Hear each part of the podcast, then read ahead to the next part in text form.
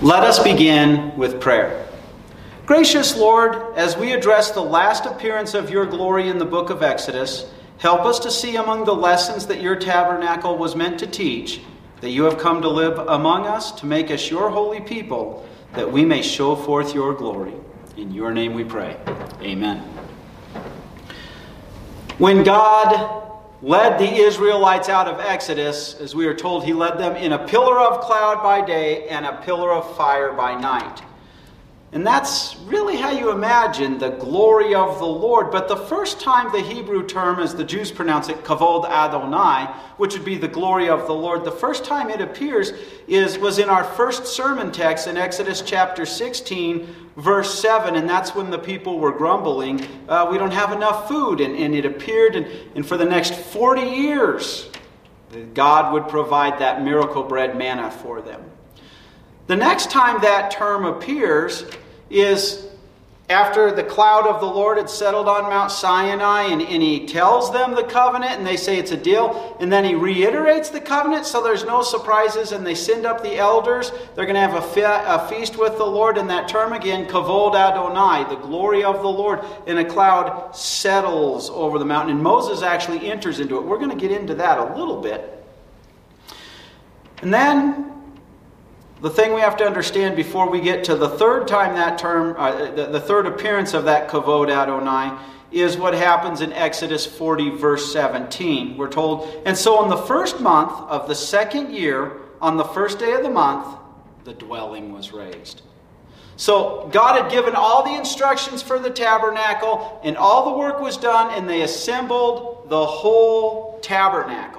And it's been two years since they had left Egypt, since that first night when they celebrated the Passover, and, and God had, the last plague was to strike the firstborn in every household unless they had the blood of the lamb over the door. So our sermon text for today gets into the last time the Kavod Adonai is mentioned in Exodus, the glory of the Lord. And our text is Exodus 40, verses 34 through 38. Then the cloud covered the tent of meeting and the glory of the Lord filled the tent. Moses was not able to enter the tent of meeting because the cloud stayed over it, and the glory of the Lord filled the tent.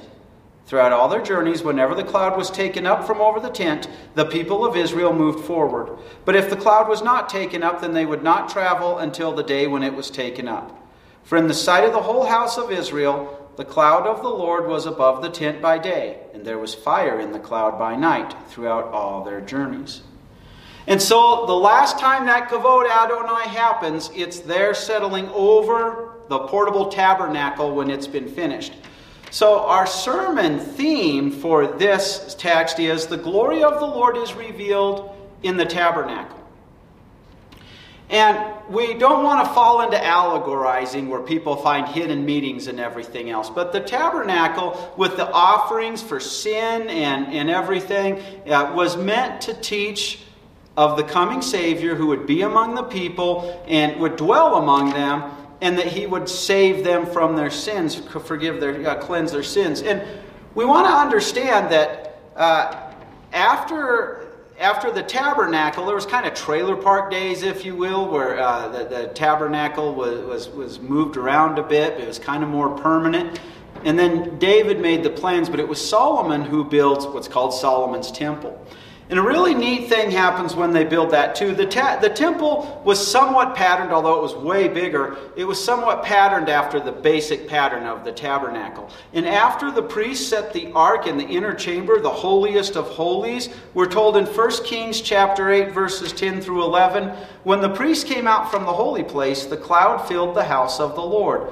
The priests were not able to take their positions to minister in the presence of the cloud because the glory of the Lord had filled the house of the Lord. So, what we say about the tabernacle also applies to the temple today. Now, that cloud comes over in both cases and it settles there. And it first, in, in the tabernacle's case, Moses had inspected it and then the cloud comes along. In the case of Solomon's temple, they put the, the Ark of the Covenant in it. That's where the Ten Commandments were kept that God had carved in stone for Moses and the people. And in both cases, that cloud coming over, it shows God's approval.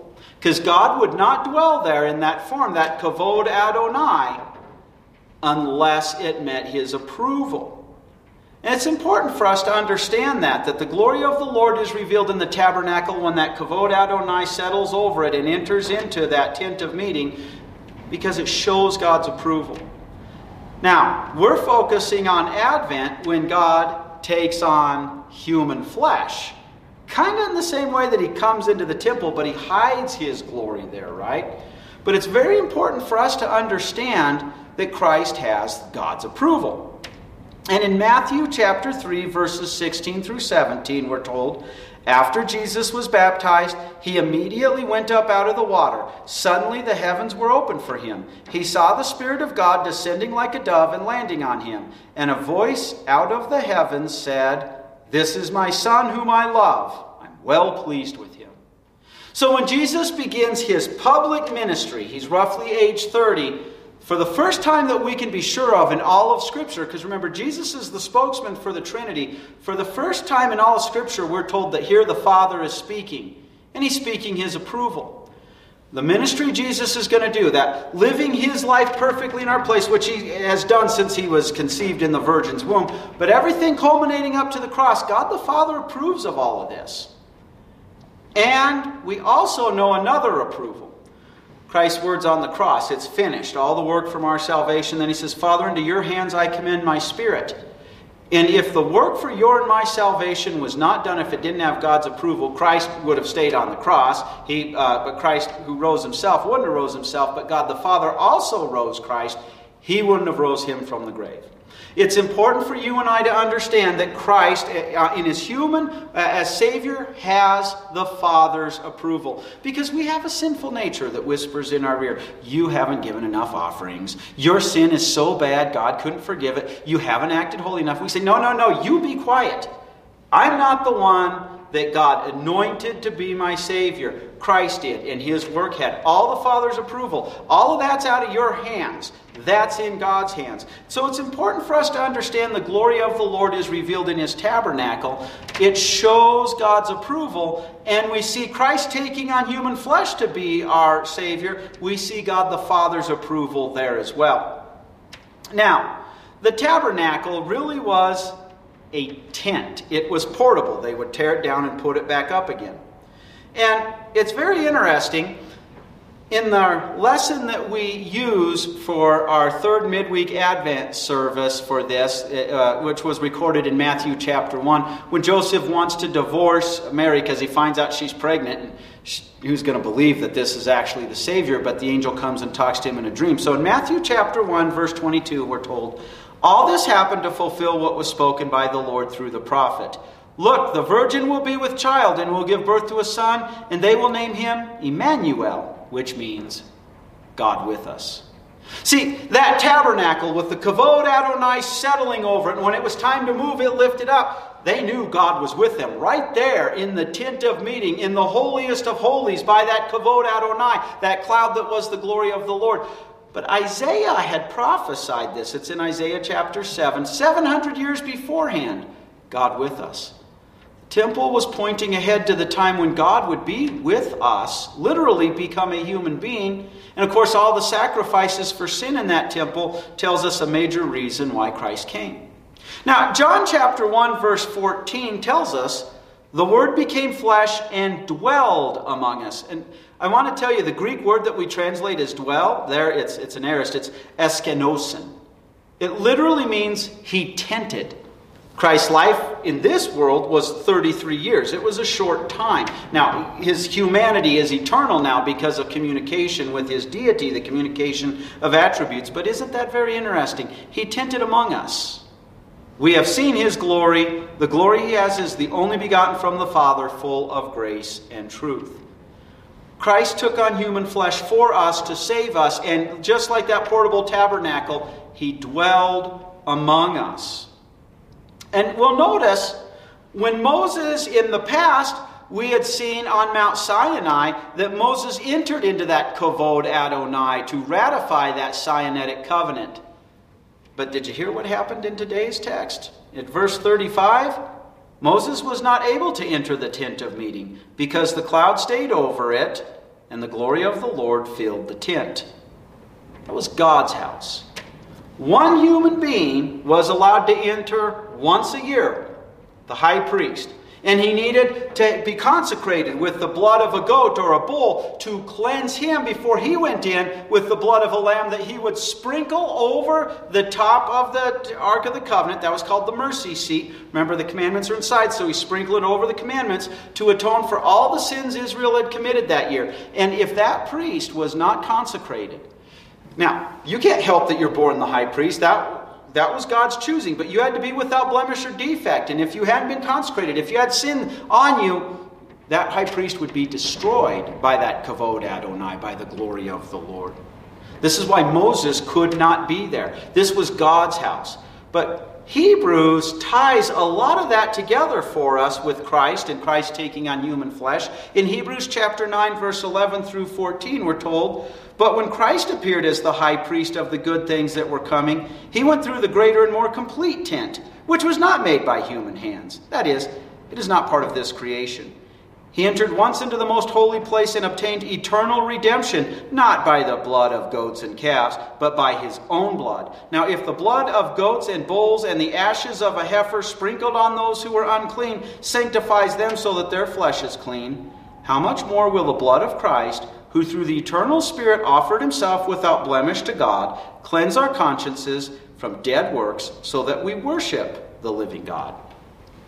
Christ took on temporal human flesh, although his humanity now is eternal. Uh, but Christ took on human flesh so that he could save us. In all that tabernacle, the temple that was later patterned after it, was all teaching us that the wages of sin is death, but God would be among us, and he, the Lamb of God who takes away the sin of the world, would take our sin away. So he didn't just tent among us to take away our sin, though. He had a bigger plan. We are actually his true temple. Now normally when I talk about that in sermons, I go to 1 Peter chapter 2 which also talks about us being priests. But since I use that one so much, I'll use another passage of the Bible, Ephesians chapter 2 verses 19 through 22.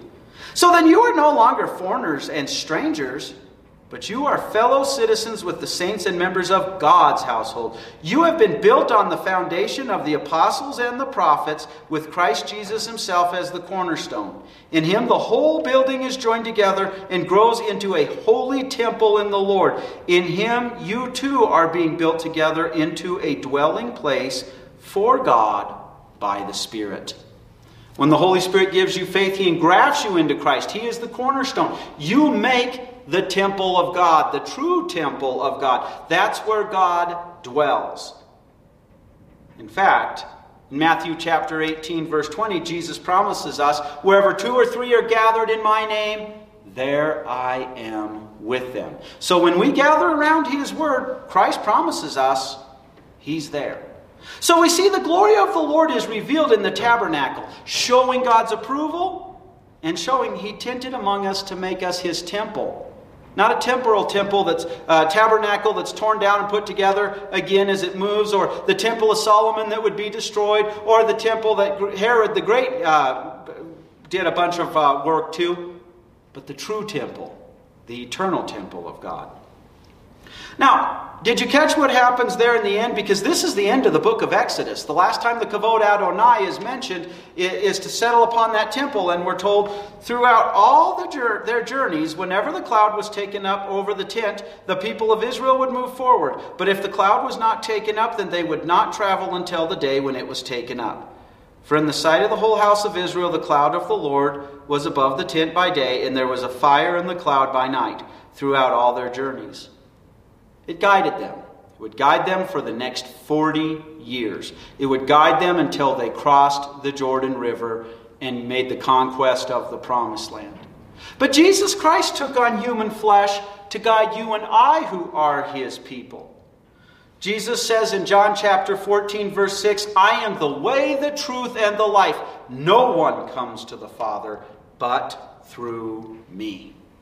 So when people think, well, I'm worshiping God in my own way and really my own kind of God, or they think, this person, they're so devout, you know, even though they don't believe Jesus is true God who became true man, those people are not being guided to the Father. There's only one way you get there, and that's through Christ.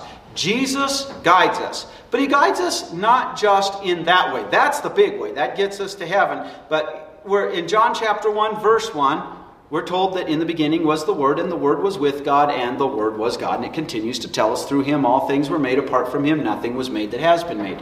Jesus is the spokesman for the Trinity. If we want to know the Father, we've got to hear his words. In our previous part, I mentioned Ephesians chapter 2 about us being a temple, but did you catch those words in verse 20? You've been built on the foundations of the apostles and the prophets, with Christ Jesus himself as the cornerstone. The prophets were the ones that were inspired to write the Old Testament. The apostles as a whole were inspired to write the New Testament. There were some evangelists like Mark and Luke, and they didn't write the last books of the New Testament. In fact, the longest living apostle, John, writes John's Gospel after everybody else is gone. He writes the first, second, and third epistle of John, and he writes Revelation. There was always an apostle, if it wasn't an apostle that wrote the word, to say, yes, that is the word, or no, that is not the word. And then that would, and so it's truly the word that Jesus uses to guide us. Now, when I oftentimes take people through a, a Bible basics class, you know, they're new to Christianity, I'll often ask the question, what should you do if you want a stronger faith? And they'll say, well, pray about it. And prayer is how we talk to God. But the Apostle Paul makes very clear in Romans chapter 10 faith comes from hearing the message. If you pray for a stronger faith, God's going to answer that by sending you into His Word. Jesus Christ is the Word, and He guides us. He tells us how God wants us to live, how we live in thanks and praise to God as we form His organic temple, if you will.